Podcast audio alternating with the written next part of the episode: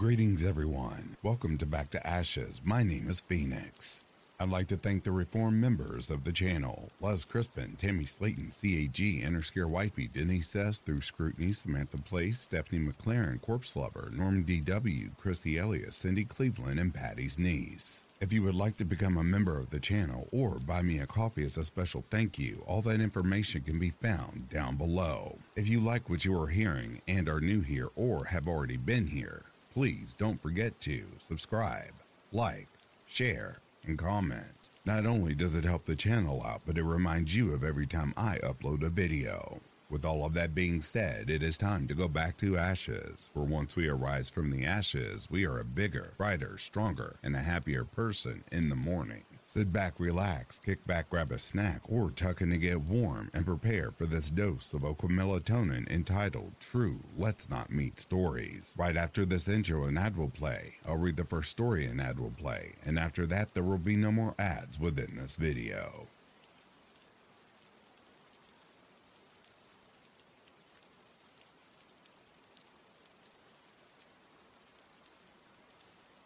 When I first started escorting, I was completely clueless.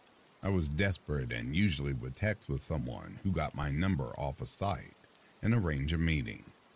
These guys were usually married and we couldn't go to their place, so we would do car dates.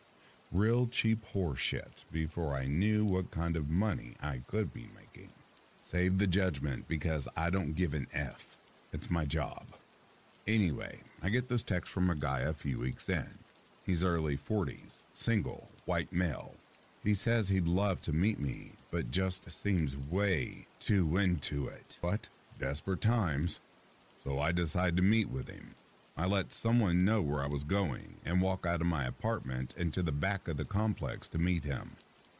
I knew enough to know I didn't want him to know where I lived. He's not the guy in the pictures. But that happens.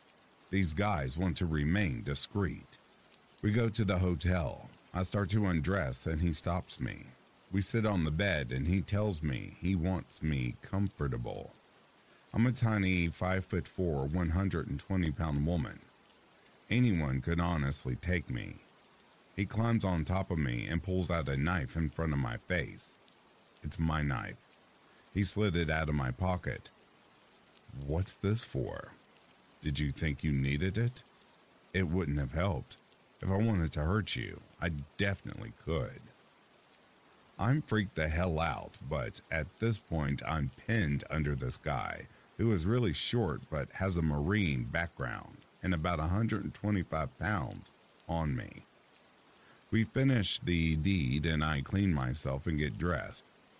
Our time has been up, but he keeps himself between me and the door.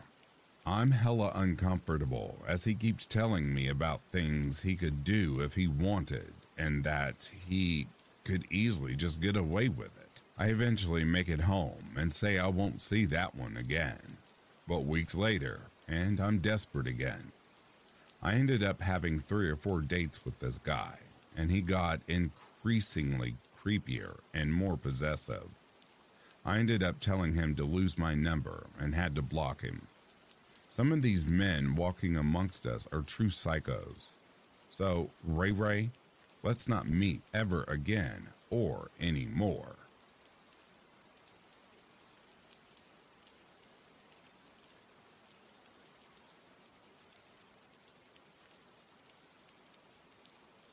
So, let me get a couple things straight.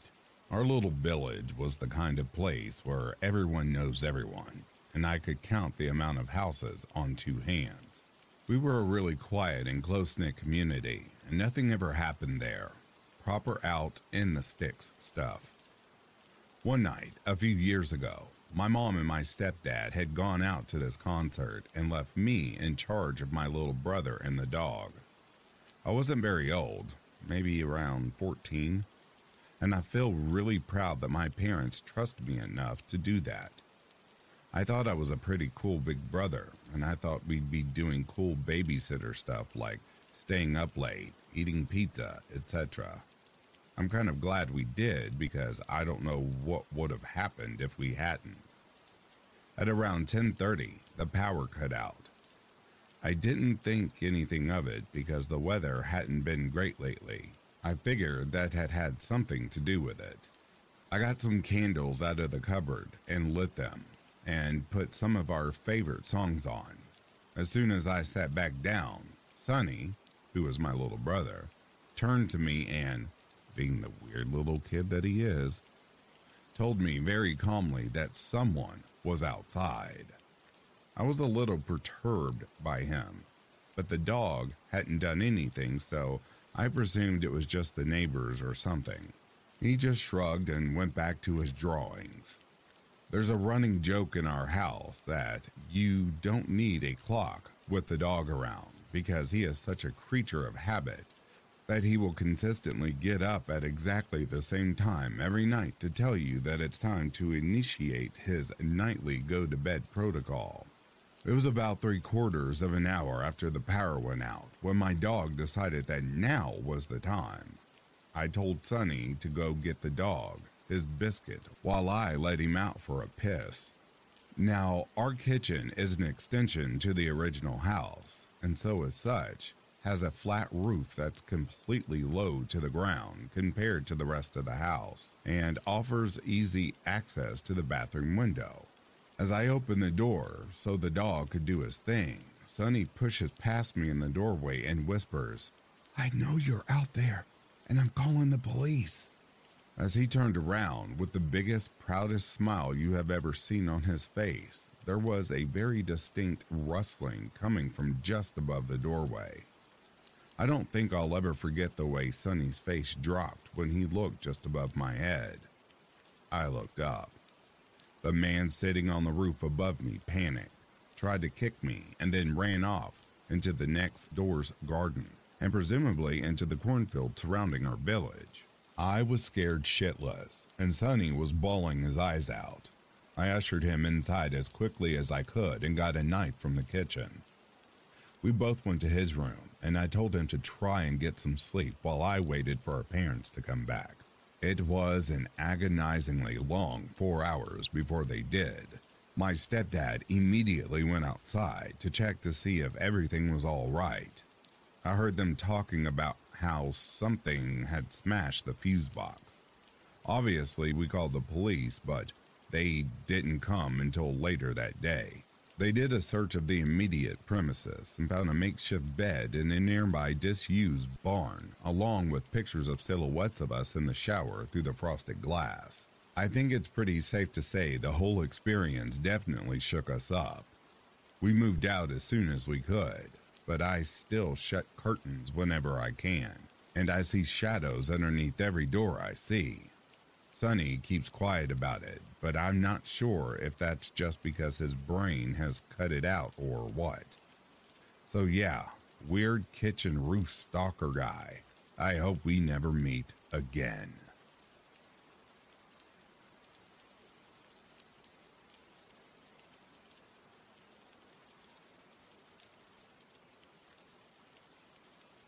This happened in my senior year of college, and I lived off campus. I had 2 roommates in my apartment townhouse thing named Natalie and Katie.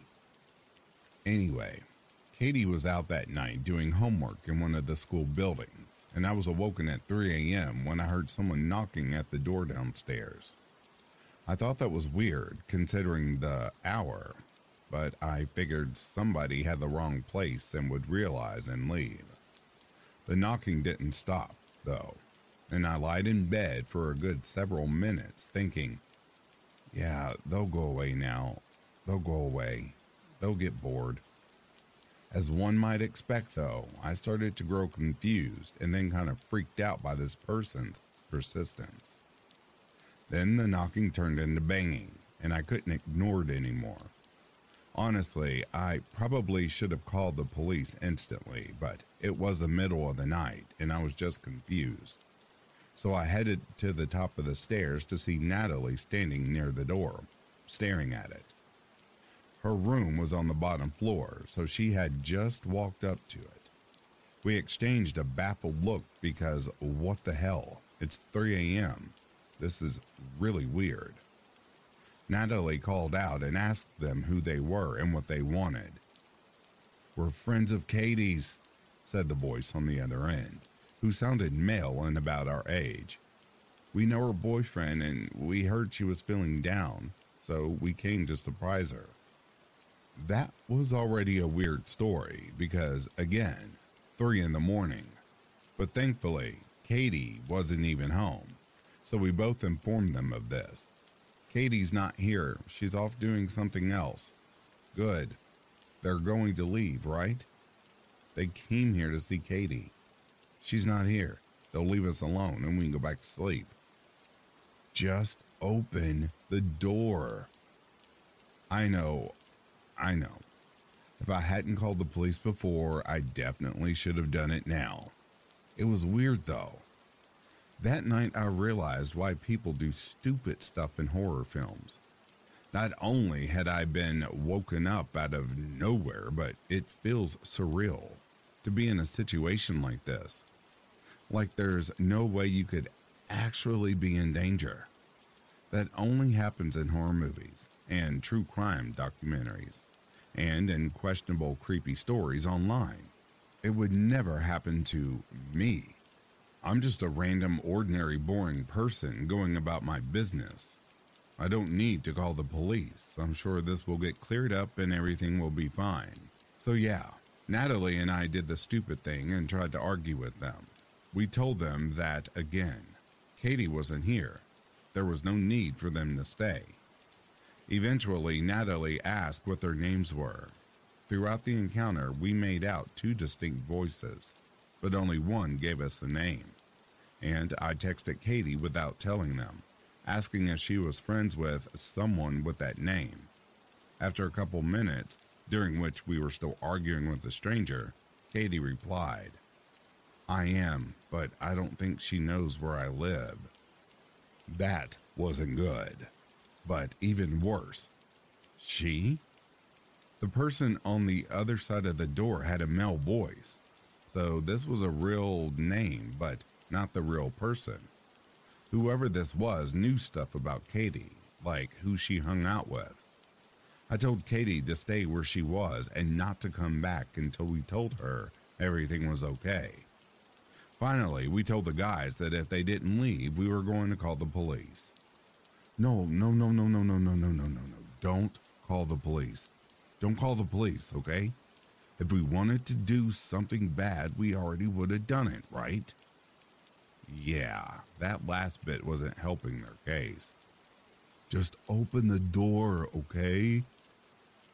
The attempts at reasoning with them basically devolved into them telling us, "Just open the door. Just open the door." Over and over and over again, until we finally actually did call the police. We hid in Natalie's room and dialed 911 and explained what was going on. Thankfully, there was a police station close by, so it wouldn't take long for them to arrive.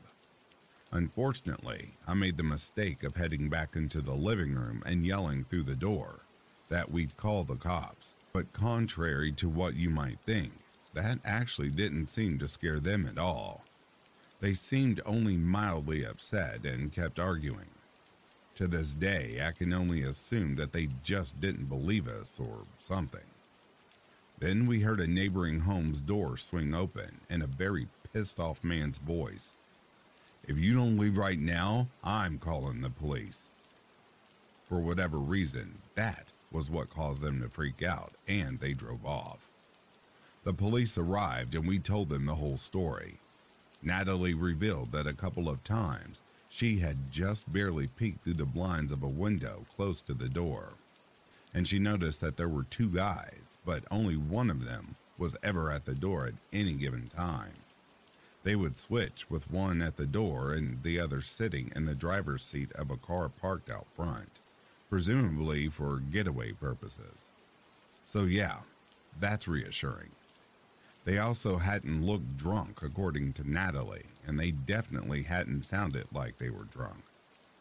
There wasn't much the police could do besides sweep the area a bit, but they told us that if the strangers showed up again, to immediately call instead of engaging with them at all.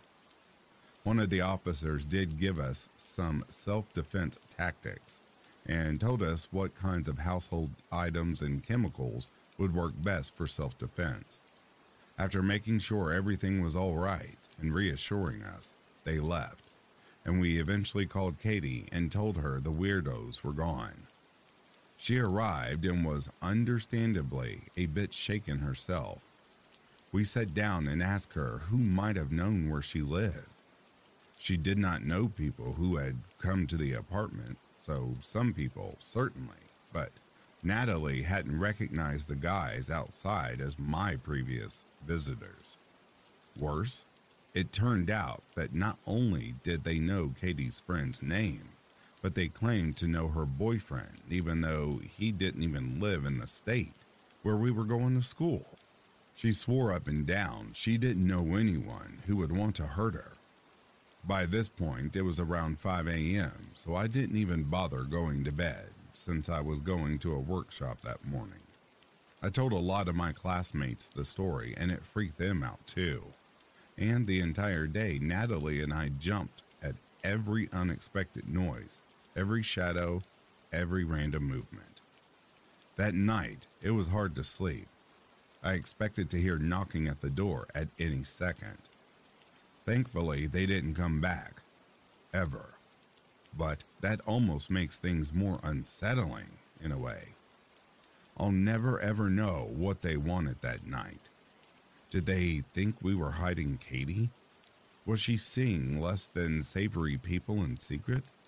Did they want to hurt her? If they did, why did they never give up and go looking for her elsewhere?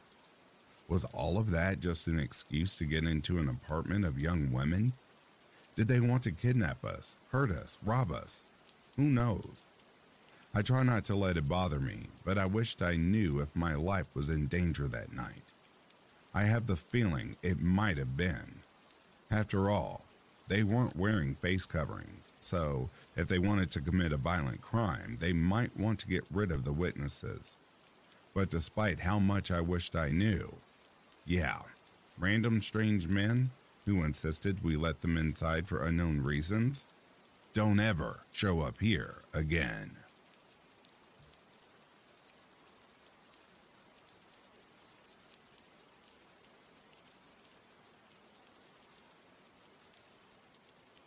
Okay, this happened in 2016 when I was a 17-year-old first-year college student in film school. I'm now 22. My name is Julia. I lived alone in my first ever apartment. It was really small, but I was really proud of my independence. I never felt unsafe in this apartment for several reasons. There were multiple gates in the residence that needed to be opened with a code. Only the people who lived there knew it. My door had 3 different locks, and it was right next to the university, so most people who lived in the neighborhood were college students. Nothing bad ever happened in that neighborhood before. I've always been very careful when locking the door when I leave my home.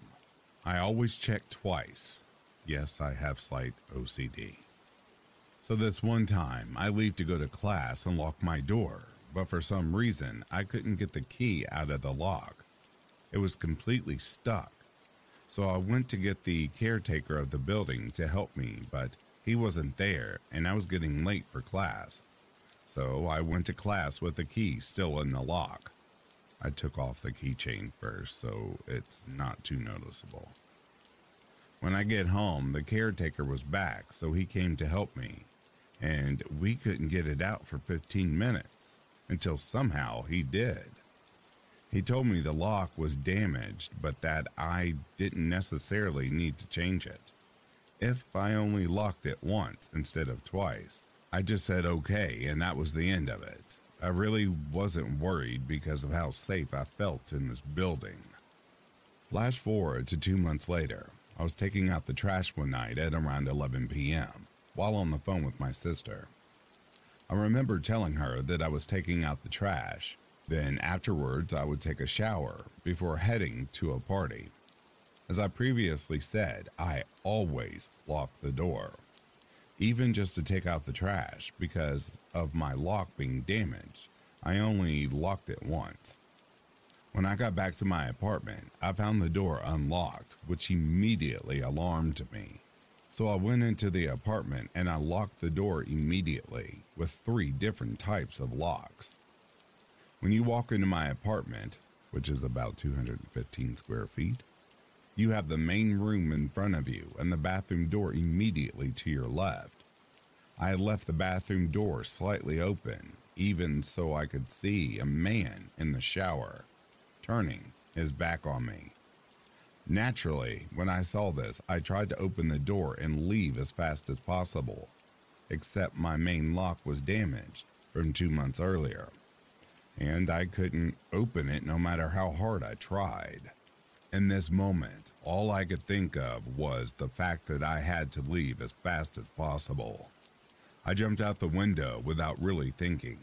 I figured it was the only solution, except I live on the 2nd floor, so I completely smashed my ankles in the landing. I started running in whichever way I could, and when I got a little further from the building, I looked back and a man was there at my window, watching me run away. I thought of 2 possible outcomes. Either the man was going to jump and chase me, except I wouldn't get far with my twisted ankles, or he would get scared of the height and be locked in the apartment. Thankfully, he chose option 2. I went to hide in a bush a little further and called the police, who arrived in just 10 minutes because I lived close to the station. They pushed my door open and the man was there just sitting on my couch, holding a kitchen knife, waiting for me to come back. Like he didn't think I would call the police. They arrested the guy and later told me he had already been arrested for sexual assault, attempted kidnapping, and attempted murder. They also told me how everything had happened. Like I said, it was a fairly friendly neighborhood with mostly college students, so he got in the building by other people holding the door for him.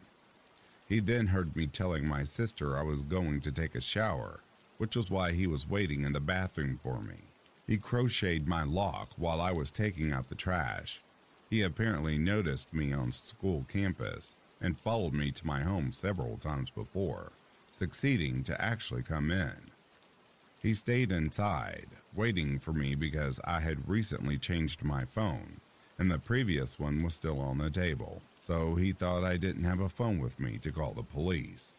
I don't live there anymore, but after that, to get into the building, we all needed identification proving we lived there. Building IDs were created, and we had to scan them every time, and it was the only way to go inside the building. Nothing bad happened in that neighborhood after that. It's back to being its very peaceful and friendly self. To the guy who broke into my apartment and made himself at home, let's not meet.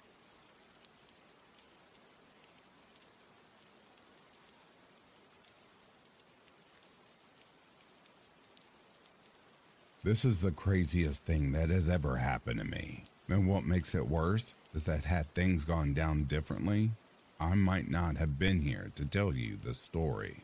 Okay, first things first. I am a girl, about 5'7" and around 130 pounds.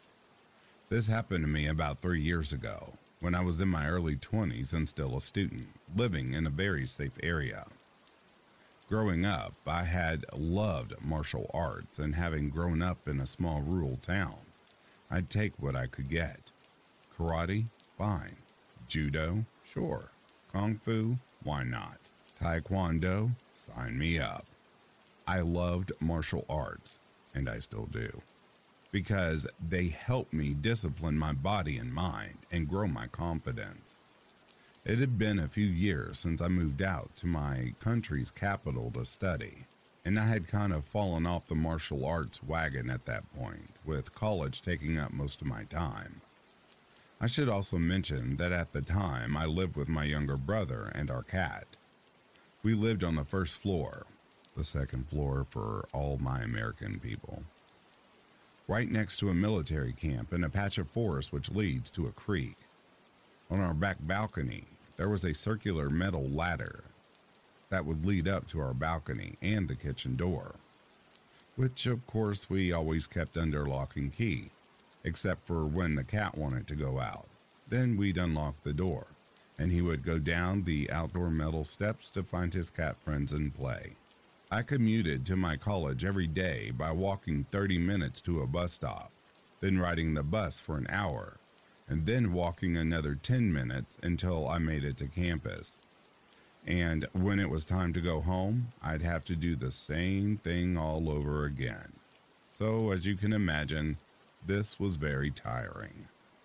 I would be out of the house every day from 10 in the morning until almost 10 at night. So when I'd come home, I'd be knackered.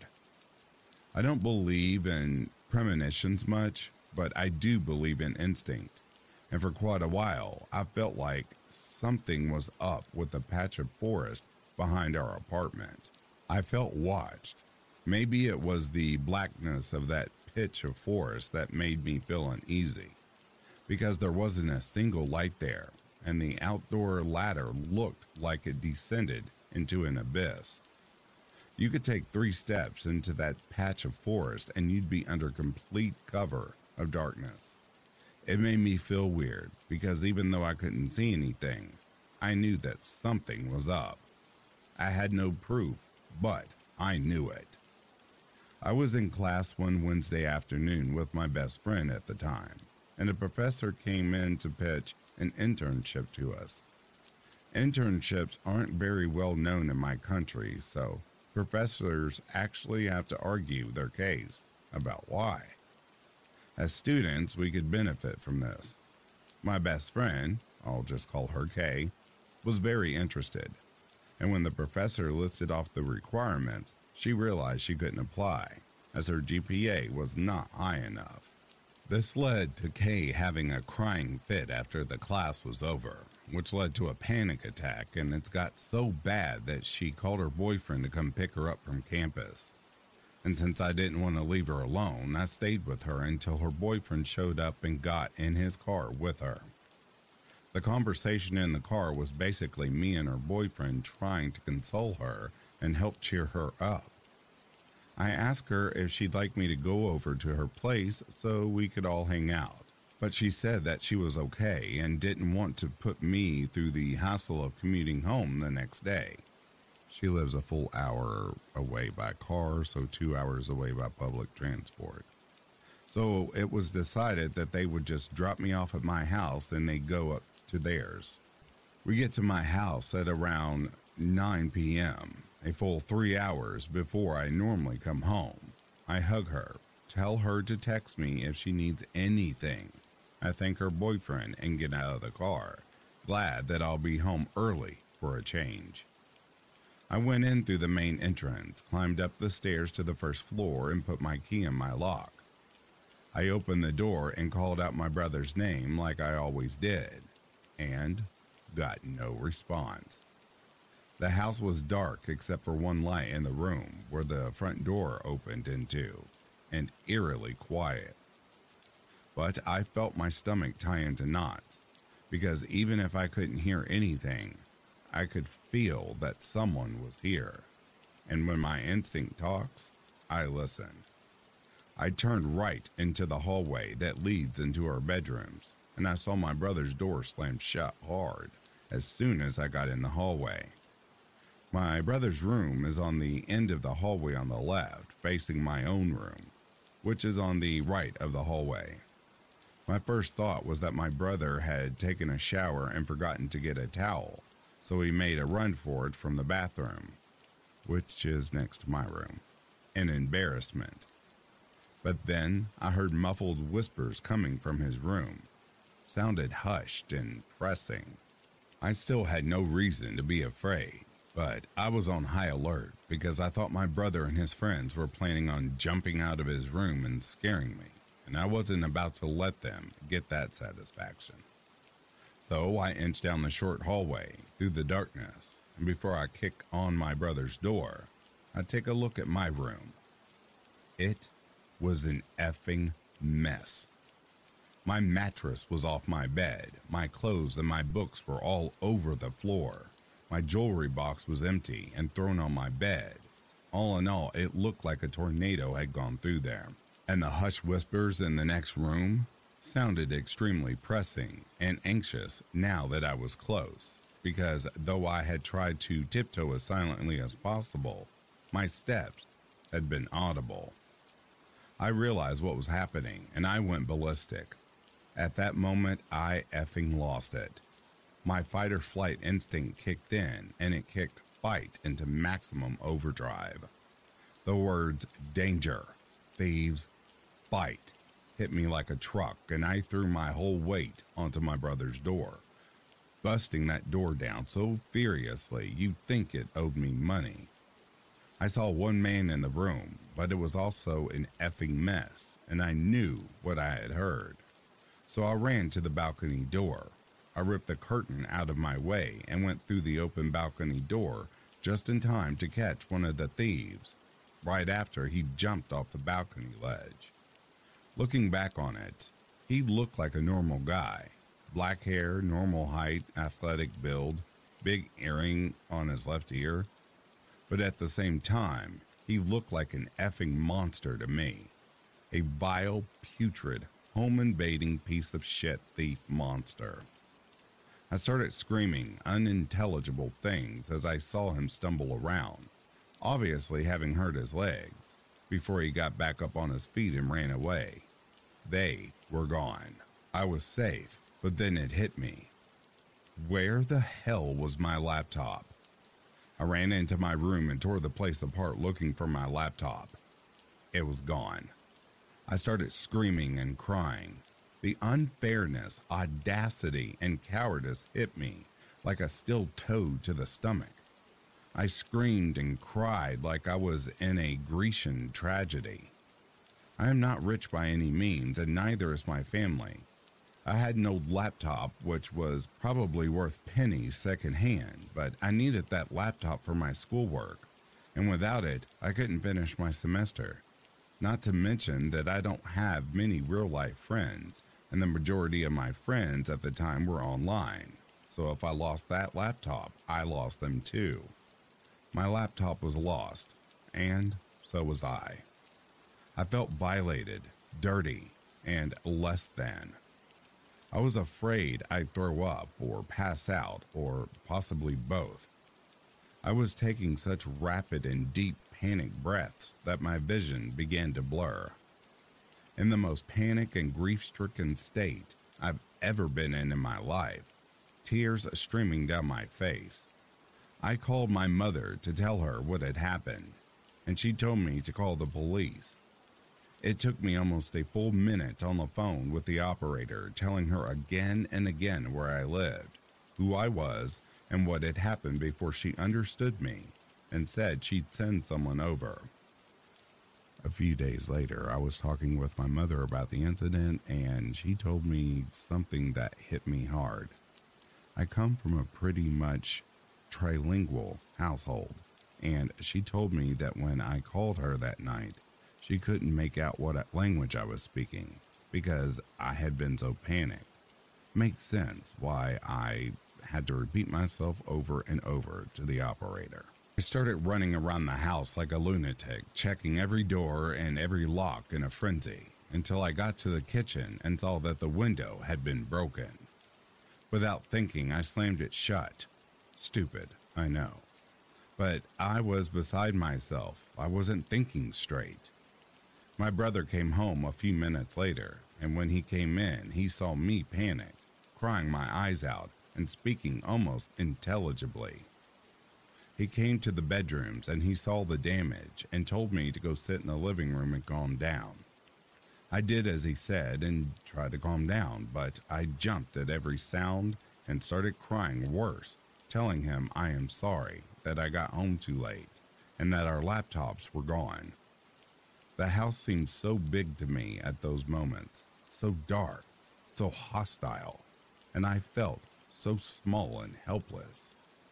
My brother called me over to my room and showed me a pillowcase full of something, and when we looked inside, we both found laptops, all my jewelry, fake, all of it, my old phone and some other stuff. They had been right in front of me the entire time, but I was so messed up that I didn't even register what was happening. The police eventually came out about an hour later and did F it all. So my brother and I took it to the police station and filed a report for the incident. And since I had seen half of one of the culprits' faces, they asked me to come in for an identification. They even sent over someone to dust for prints. Nothing ever came of it. The police said that since they didn't even have a backpack to put the loot in and resorted to using one of my pillowcases, they were almost 100% junkies. We had the outdoor metallic ladder ripped off our kitchen balcony, much to my cat's displeasure, since that's how they got in. We also installed several motion detecting lights. For the next few months, I was constantly on edge, and every time I passed near some suspicious characters who hung out around our usual bus stop, I felt a violent rage boil within me. I caught myself looking for the man I had seen, ready to beat him within an inch of his life. But I never did see him again, or heard his creepy whisper partner again. And my brother and I moved away from that apartment a few months later because I never felt comfortable in that apartment again. I picked up kickboxing, and because it had made me stronger, it has helped me feel safer, and I always carry a knife with me now. I still think back on that encounter and realize how freaking stupid I was. What creeps me out the most is knowing that that night there had been nothing but a thin plywood door separating me from two potentially dangerous men. Even if I know that me busting in my brother's room like a lunatic is what scared them off because of how stupidly fearless I was, I also realize how bad it could have gone. They could have had guns, they could have had knives, they could have had pepper spray or a chain or whatever. And there were two of them and only one of me. And if they ganged up on me, even with the adrenaline having turned me into Doom Guy, I don't know how much of a chance I realistically stood against two men, high on whatever they were on and desperate enough to break into an apartment and stuff loot into a pillowcase. Had they been willing to put up a fight, this would have ended very, very bad for me. What I do know is that I probably still would have bust in there like Doom Guy. So, to the creepy, cowardly bastards who dared break into my apartment and tried to rob me and my brother and ended up traumatizing me so bad I had to move, F you both. I hope for your effing sake we never meet again, because I've been kicking that sandbag for 2 years now and picturing your face every single time.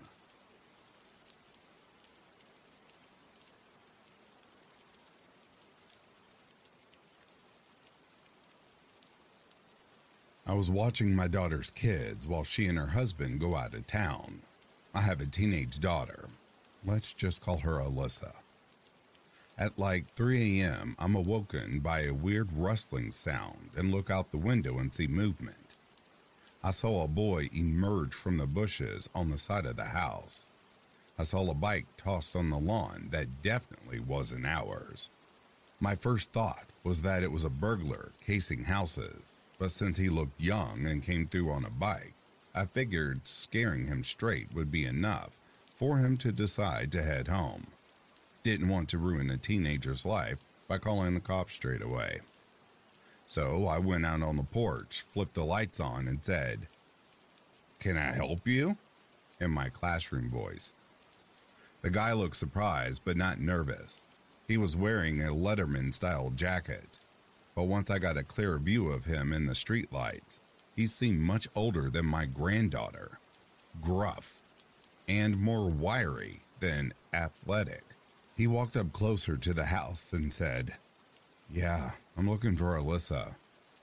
I gave him a disapproving glare, hoping he'd realize he came looking for a girl late at night, and a grumpy old person answered, "It's time to split." I'm thinking what must have happened is Alyssa knew her parents were going out of town, and maybe before she knew I'd be staying over, told his secret older boyfriend to come over.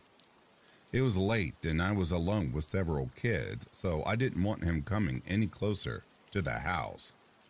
I also thought it was weird he came so late and wanted to be sure Alyssa actually wanted to talk to him. So I said, I'm sorry, who? And he said, Alyssa, you know, Alyssa last name. This is her house. I thought, he knew her first name, so they must be at least friends. I said, you wait here. He started to walk up and I felt a sick burning in my gut. Instinct kicked in. I yelled, no, stop, freeze. Then readjusted and said, you stay right there. This is private property. Don't take a step closer. Wait right there. So I go in and Alyssa is asleep, just one room over from where the rustling first occurred. And I wake her up and say something to the effect of, I don't know what big idea was to have friends over this time of night, but you tell them to go home. She had no clue what I was talking about. I say, there's a guy outside asking for you. Confused, she gets up and goes to the window. She sees him and goes white as a sheet. He asked for me? Yeah. By name? Yes. Call the police? I've never seen him in my life. I called 911 immediately, but as I was on the phone with them, Alyssa started tugging at my arm. He's coming up. I had younger kids in the house to think about, so I kept the door latched and pulled it just open enough for the latch and yelled. I asked my husband, and none of us know an Alyssa last name. Leave my property or I'm calling 911. He got angry and started yelling for her to come out. Thankfully, the police came pretty quickly, and when he heard the siren, he grabbed the bike and ran off. I watched where he was running and he jumped into the passenger side of a car without headlights or front plates and sped off. The police followed in the same direction once I pointed them, but they didn't get him. They advised us to take all our social media details offline if she was sure she didn't know this person, and said they had an encounter similar reports recently and were looking into it. I got a heavy-duty lock, and she slept in my room for the remainder of my visit.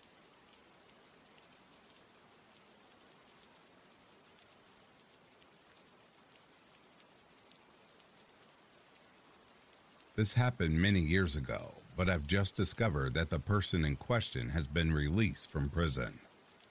In my mid-20s, I was bouncing around. I couldn't settle on what to do. And after a long and crappy relationship, was mostly interested in having fun. I was at uni, but wasn't the most committed student. I had been working at a restaurant in a hotel, but absolutely hated it. And a friend told me about working as a receptionist in a brothel. It's completely legal where I live. And said the money was decent. It fit in well with uni. It wasn't difficult. And if clients were rude, you could just kick them out, unlike hospitality, where you had to be polite all the time. I found a place that I was looking for, receptionists, and went for an interview and got a job. And it was fine. I mean, not the most interesting job in the world, but it paid okay. I could smoke out the back when cigarettes didn't cost $50 a pack. I could study if it was quiet. And I know what everyone is thinking at this point. Receptionist is code for sex worker, and I promise it isn't. I have no proof, but lying about it doesn't make the story any better. In fact, if I were a sex worker, it might be an even more interesting story. Sadly, no such excitement in my life. We had a couple regular clients, and they all had reputations of some kind. This guy only books half an hour, but always extends his bookings at least once. This guy will pay extra for dirty talk. A lot of it was innocuous, just information passed between people that we, as receptionists, always heard about all the time. But some of it was more along the lines of a warning. The guy will try and remove the condom. This guy wants to spank but won't ask first. And then there was the doctor. The doctor had a lot of money and would potentially book multiple workers for a long time. He paid well for reasonably boring extras, like fancy lingerie or fancy roleplay, aka nurse's uniform. But he had a big red warning sign above his head. The first time he came in, one of the other receptionists warned me. No one has to do an intro with him if they don't want to. Warn the girls it's the doctor. I called the intro, i.e. I went to the staff room, and said intro in meeting room 1, which generally meant that every available worker should go in, say their name, flirt, or whatever. After which one of the receptionists would find out who they wanted to see and how long for. And all the workers stood up and then said, "It's the doctor," and all but 2 sat back down. So I immediately asked what the deal is, and they explained that he likes cocaine. He likes workers who like, or pretend to like, cocaine. And he's a neurosurgeon who gets access to weird drugs, and often his cocaine is far from pure. Not cut with drain cleaner, but cut with pharmaceuticals, like amnestics used for surgery. I also enjoy drug insertion. I'm sure you can fill in the blanks there. He was sometimes belligerent if workers refused him after they've started the booking. And he was just creepy. When we would go in to check with him, he'd try and grab us, make us, the receptionist, sit down. And to be clear, I'm not what people would consider attractive. Plus, he did do it with all the receptionists. He grabs our hands and tries to stroke our arms. He had this super intense stare, like a mannequin that could actually make eye contact. I know that sounds weird, but it's hard to describe. It's like he was staring right into you, but also not seeing you at all. His expressions were weird and just didn't work on his face. Like his mouth would smile or move, but his eyes wouldn't change from that intense stare. I guess it might have been the cocaine, but it was deeply unsettling and just made you feel squick. Having said all that, there were a few experienced workers who knew how to handle him, get the most out of him whilst experiencing the least possible risk. It's possible to fake snorting a line. I did not know that up until this point. Hence, giving workers the option to meet the client. I can't remember if he saw anyone that first time. If I recall correctly, he had a handful of bookings in the time I worked there. He did have strict instructions not to ever let anyone do an out call with him. That is, booking at anywhere other than the brothel. Plus, we had a few other harm minimization strategies. Then, after a while, one of the workers who was okay with seeing him left to go traveling, and no one else would see him. So, he gradually stopped coming in, as no one would intro him. I moved on to receptioning at a different brothel. A new one had opened closer to where I lived, and the pay was better. And he showed up again there. I knew he would frequent all the places he could, until his reputation overtook him.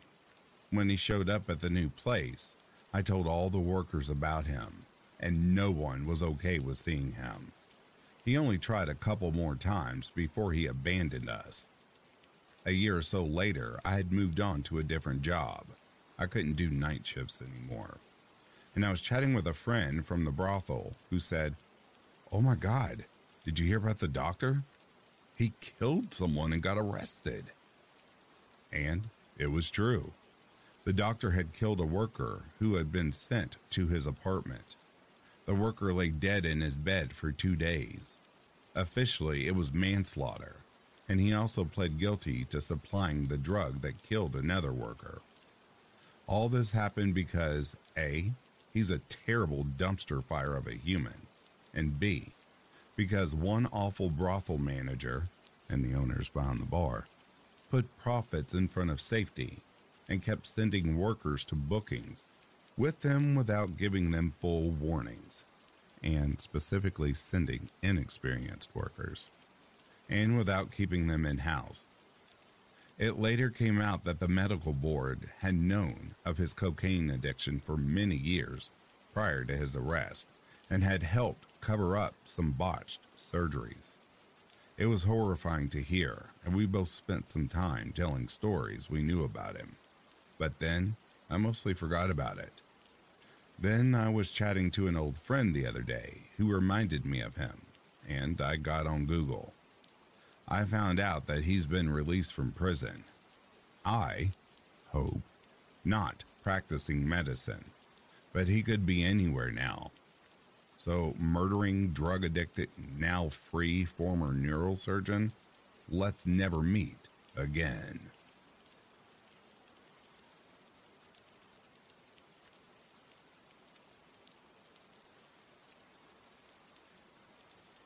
An incident happened over the Christmas break when I was working late at my job. There's been a spat of recent kidnapping attempts where my parents live, but I was still determined stupidly to not let that stop me from working the late shifts. My shift finished at 3 a.m., and none of my colleagues drove, at least none on that shift. So I ended up working. The pub I work in is on the seafront and is close to a lot of clubs and bars, so it's often swarmed with people, so it feels safe to walk down. But the further in town you get, the darker it gets, and the less people there are. Not even cars drive there very often. There's a Waitrose on the corner that leads up towards my road, and it has a few high walls surrounding it. And I could see three guys jumping along the wall. They'd been to the pub I work in a few hours before drinking, so I recognized them as I had served them. As I walked past them, they shouted at me. I had my earphones in, but they weren't playing music, so I could hear what they said. My mom always tells me that since I work alone at night, I shouldn't listen to music. And I never listened to her before the Christmas break. And so, I put them in, but never listened to anything. As I passed them by, not answering them, they muttered something about following me. I'd never experienced a moment of anxiety quite as intense as I did in the moment of hearing that, and then seeing their shadows sticking close behind me on the road was adrenaline pumping. After two roads in a moment of clarity, I thought to call someone or at least pretend to be on the phone, and so I tried calling my mom, but she didn't answer. Though this seemed to do the trick, and I saw them turn on their heels and walk briskly in the opposite direction.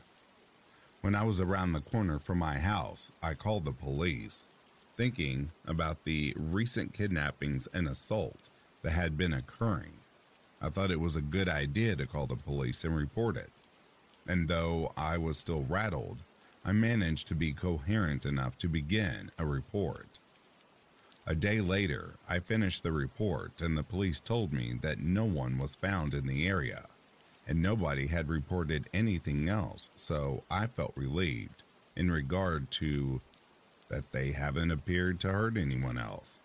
I have never had anything that terrifying in my life happened, at least in the sense of I have never properly been followed by someone late at night. I've had people follow me around shops and the town during the day, and I could shrug them off. But nothing like that in the early morning alone on the streets. Stay safe out there, everyone, and don't walk at night with earphones in. I certainly won't be doing that ever again.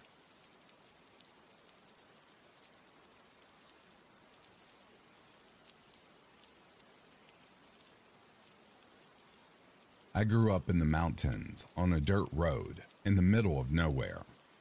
The closest town was 8 miles away. My little sister and I, around 11 and 8, were latchkey kids, and every night we'd walk home from the bus stop and hang out at home until our parents got out of work. One night the phone rang. I ran to answer it, and I hear lots of static and can't really hear anyone speaking. This is when the first cell phones came out, and we don't know anyone who had one. My sister and I were also taught that if someone asks to speak to one of our parents, not to tell the caller they weren't home, just that they couldn't come to the phone. The phone rings. I answer again, and this time I could hear a very low and creepy man's voice. "Where's your mommy?" She can't come to the phone right now." "Come on, where's your mommy?" I freaked out and hung up. The phone rings again. Hands shaking, I answer. Lots of static again, and I could hear a car engine. "I'm coming to get you. Where's your mommy? She's not home." I hang up the phone and take my sister into our bedroom, and we hide on the floor between our twin beds. I'm crying and shaking, and this is making her cry. Our only neighbor was not home, so any adult intervention was at least 15 minutes away. I pick up the phone to call my mother, and the man is on the line again. It was like I picked it up just before it rang. "I see you. Where's your mommy?" I was able to get through to my mother finally, and she called my grandfather, who went to the house and took us to his house. Nothing ever happened, and I still don't know who the caller was. My sister and I stayed at our grandparents' after school for several days after that. So, to the creepy caller, let's not ever meet or talk again.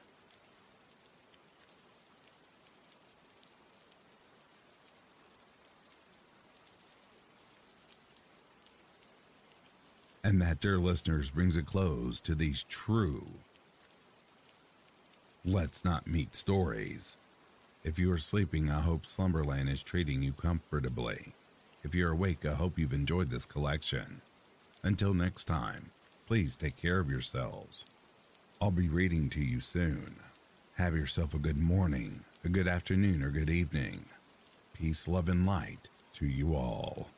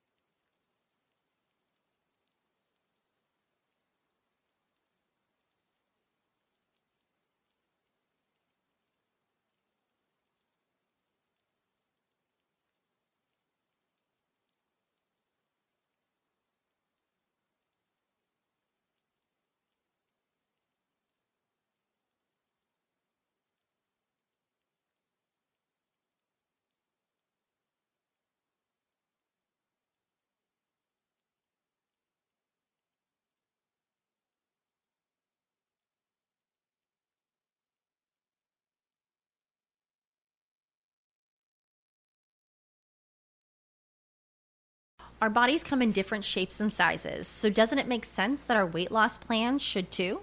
That's the beauty of Noom. They build a personal plan that factors in dietary restrictions, medical issues, and other personal needs so your plan works for you. Noom doesn't restrict or shame when you want to treat yourself. Their flexible program focuses on progress instead of perfection. You don't have to give up carbs or anything. And with their daily lessons, you can learn something new about your food choices every day.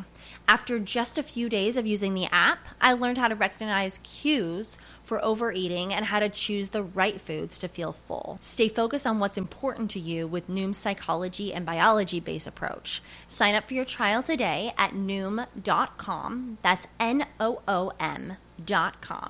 And check out Noom's first ever cookbook, The Noom Kitchen, for 100 healthy and delicious recipes to promote better living. Available to buy now wherever books are sold.